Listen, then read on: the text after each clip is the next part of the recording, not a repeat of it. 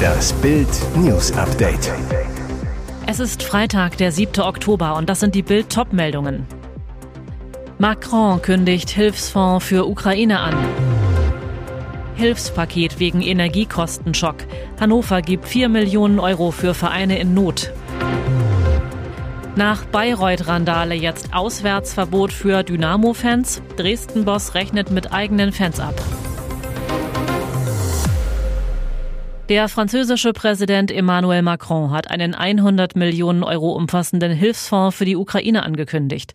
Wir haben auch die Entscheidung getroffen, einen Sonderfonds einzurichten, der es der Ukraine im Bedarfsfall ermöglichen wird, die Materialien, die sie am dringendsten benötigt, um ihre Kriegsanstrengungen und ihren Widerstand gegen russische Angriffe zu unterstützen, direkt bei unseren Industrieunternehmen zu kaufen, sagte Macron am Freitag nach Abschluss eines informellen EU-Gipfels in der tschechischen Hauptstadt Prag.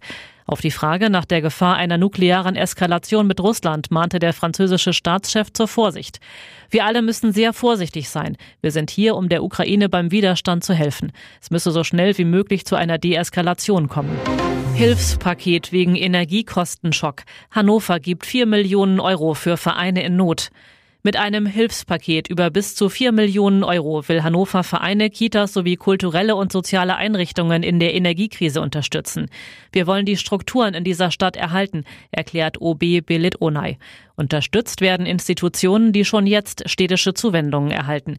Sie können bei der Klimaschutzagentur Beratungen zum Energiesparen kostenlos in Anspruch nehmen und über den Enercity Fonds pro Klima Mittel für Mikroinvestitionen beantragen. Wenn Einrichtungen ihr Dach für Photovoltaikanlagen zur Verfügung stellen, erhalten sie bei Enercity einen Stromrabatt direkt ab dem Zeitpunkt der Genehmigung. Geraten Vereine in finanzielle Engpässe, gewährt die Stadtverwaltung eine Liquiditätsbrücke, indem die Zuwendungen als Vorschuss ausgezahlt werden. Für existenzbedrohte Institutionen soll es einen Nothilfetopf über 3,5 Millionen Euro geben. So sollen Lücken geschlossen werden, die Bund und Land mit ihren Entlastungen nicht anbieten. Nach Bayreuth-Randale jetzt Auswärtsverbot für Dynamo-Fans. Dresden-Boss rechnet mit eigenen Fans ab. Dynamo Dresden zeigt nach der Schande von Bayreuth klare Kante. Es gibt keine Rechtfertigung für die Vorkommnisse. Das war blanke Anarchie. Jetzt müssen neue Spielregeln aufgestellt werden. Dabei darf es keine Tabus geben, so Dynamos Geschäftsführer Jürgen Wieland. Erste Konsequenz. Für das Auswärtsspiel in Essen gibt es keinen freien Kartenverkauf für den Gästeblock. Wahrscheinlich wird Dynamo in diesem Jahr sogar ganz auf Auswärtsfans verzichten. Wählend, es spricht vieles dafür, dass wir nicht mit Fans nach Mannheim und Wiesbaden fahren. Zudem sieht sich der Verein in der Pflicht, der Spielvereinigung Bayreuth zu helfen. Dort wurden unter anderem eine Imbissbude, mehrere Kassenhäuschen und Toiletten komplett zerstört. Wieland, vielleicht wäre es mal ein Beitrag von den Fans zu sagen, wir kommen nach Bayreuth und reparieren den Schaden. Am Dienstag will der Verein mit der aktiven Fanszene über weitere konkrete Maßnahmen sprechen. Montag wird abgestimmt. Hannelore Elsner Platz an der Bockenheimer Warte. Sie zählt bis heute zu den größten deutschen Schauspielerinnen, wirkte in über 220 Film- und TV-Produktionen mit. Außerdem war sie Frankfurterin mit Leib und Seele. Deshalb soll künftig ein Platz in ihrer Stadt den Namen von Hannelore Elsner tragen. Sie lebte zuletzt hier im Westend, das sie liebte und ging gerne im Grüneburg-Park spazieren, erklärt Initiatorin Susanne Touré. Für uns kann es da auch nur einen Platz geben, der ihrem Leben und Wirken gerecht wird. Den Platz an der Bockenheimer Warte. CDU, SPD und Linke haben drei Jahre nach dem Tod der Grand Dame des deutschen Films den Antrag gestellt, über den am Montag in der Sitzung des Ortsbeirates entschieden wird. Die Ortsbeiräte entscheiden das selbst, da sie die Hoheit über die Straßenbenennung innehaben, erklärt Touré. Da auch Grünen-Chefin Katrin Klaus signalisiert hat, dafür zu stemmen, denke ich, dass wir es schaffen. Schon wegen Elsners Wirken in der Stadt. Prominente Sammelklage. Wurden Prinz Harry und Elton John illegal abgehört?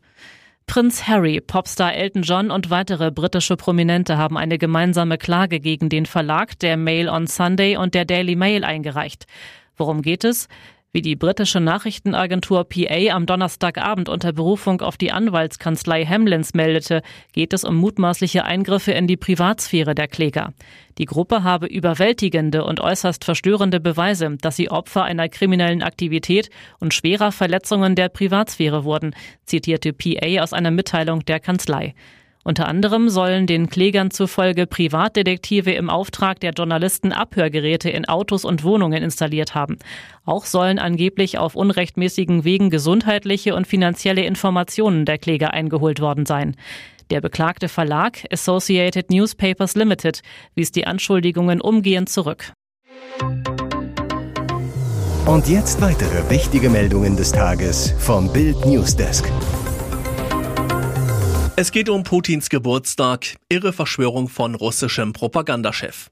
Heute wird Kreml-Despot Wladimir Putin 70 Jahre alt. Doch nicht nur seinen Gegnern ist nicht zum Feiern zumute, auch die treuesten Kreml-Propagandisten erwartet ein bitterer Tag. Der Grund ist klar, Russlands Invasion der Ukraine läuft längst nicht wie geplant. Aber nicht nur das. Wladimir Solojow, eine Art Chef-TV-Propagandist für Putin, vermutet sogar eine Verschwörung gegen Putins Geburtstag. Die Ukrainer würden ihre Gegenoffensive in der Ostukraine mit Absicht so auslegen, dass sie den 70. des Kreml-Führers versauen, sagte er mit bitterer Stimme in seiner Sendung. Solojow, es ist offensichtlich, dass heute und morgen extrem intensive Tage werden, dass die Feinde von allen Seiten angreifen. Ihr Ziel ist es, den Geburtstag des russischen Präsidenten zu ruinieren. Die Ukrainer würden solche Symbole mögen, behauptete er. Plötzlich landete er im Notausgang, Formel 1-Pilot biegt falsch ab. Auch die Profis biegen mal falsch ab. Williams-Pilot Nicolas Latifi sorgte am Freitag bei Formel 1-Fans für Schmunzeln, als er im Training vor dem großen Preis von Japan am Sonntag in Suzuka versehentlich falsch abbog. Vor der letzten Schikane drehte Latifi zu früh rechts ein und landete im Notausgang statt auf der Rennstrecke. Fies, bei den regnerischen Bedingungen auf der Strecke ist die Sicht schlecht, alles ist grau in grau. Der Kanadier funkt, als er im Notausgang steht und plötzlich eine Leitplanke vor der Nase hat. Ich bin mir nicht sicher, was hier gerade passiert ist. Das Auto, sehr seltsam, aber ich bin okay.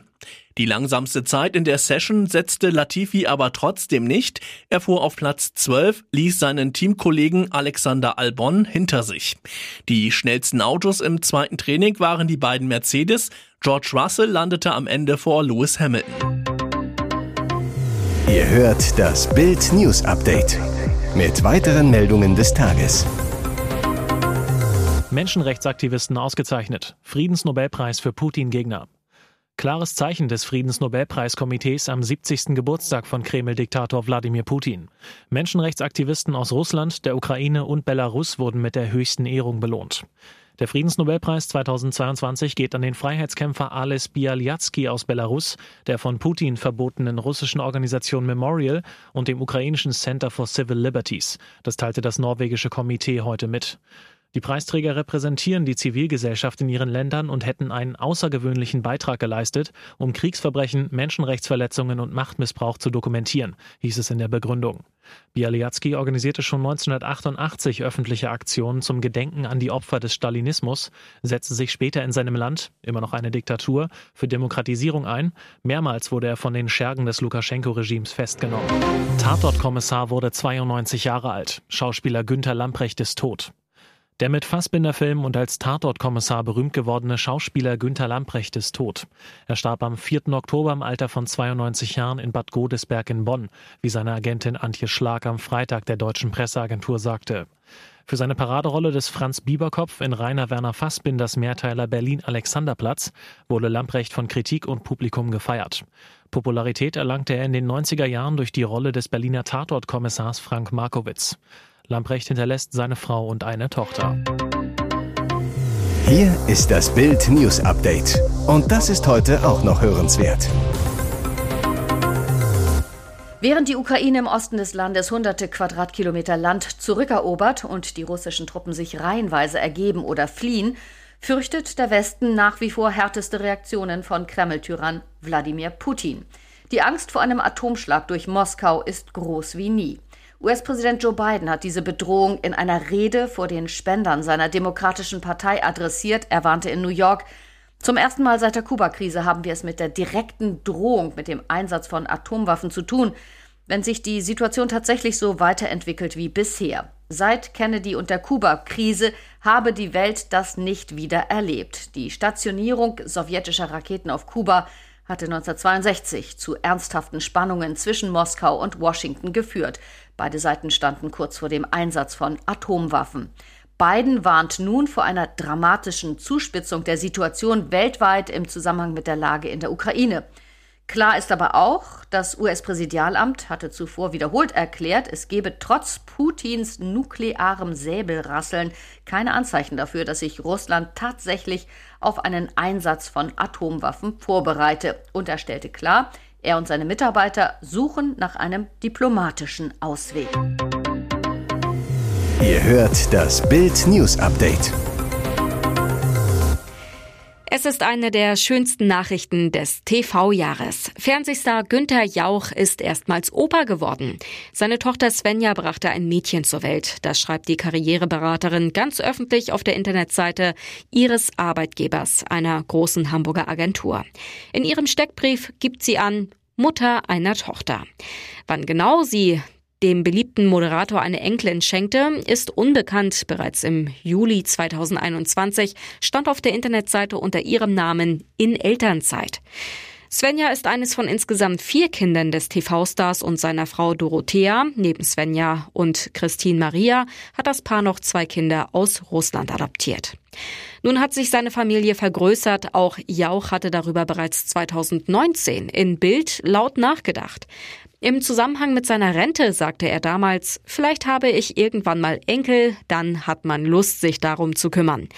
Opa Günther mit seiner Enkelin auf dem Arm, eine schöne Vorstellung, die nun wahr geworden ist. Weitere spannende Nachrichten, Interviews, Live-Schalten und Hintergründe hört ihr mit Bild TV Audio. Unser Fernsehsignal gibt es als Stream zum Hören über TuneIn und die TuneIn-App auf mehr als 200 Plattformen, Smart Speakern und vernetzten Geräten.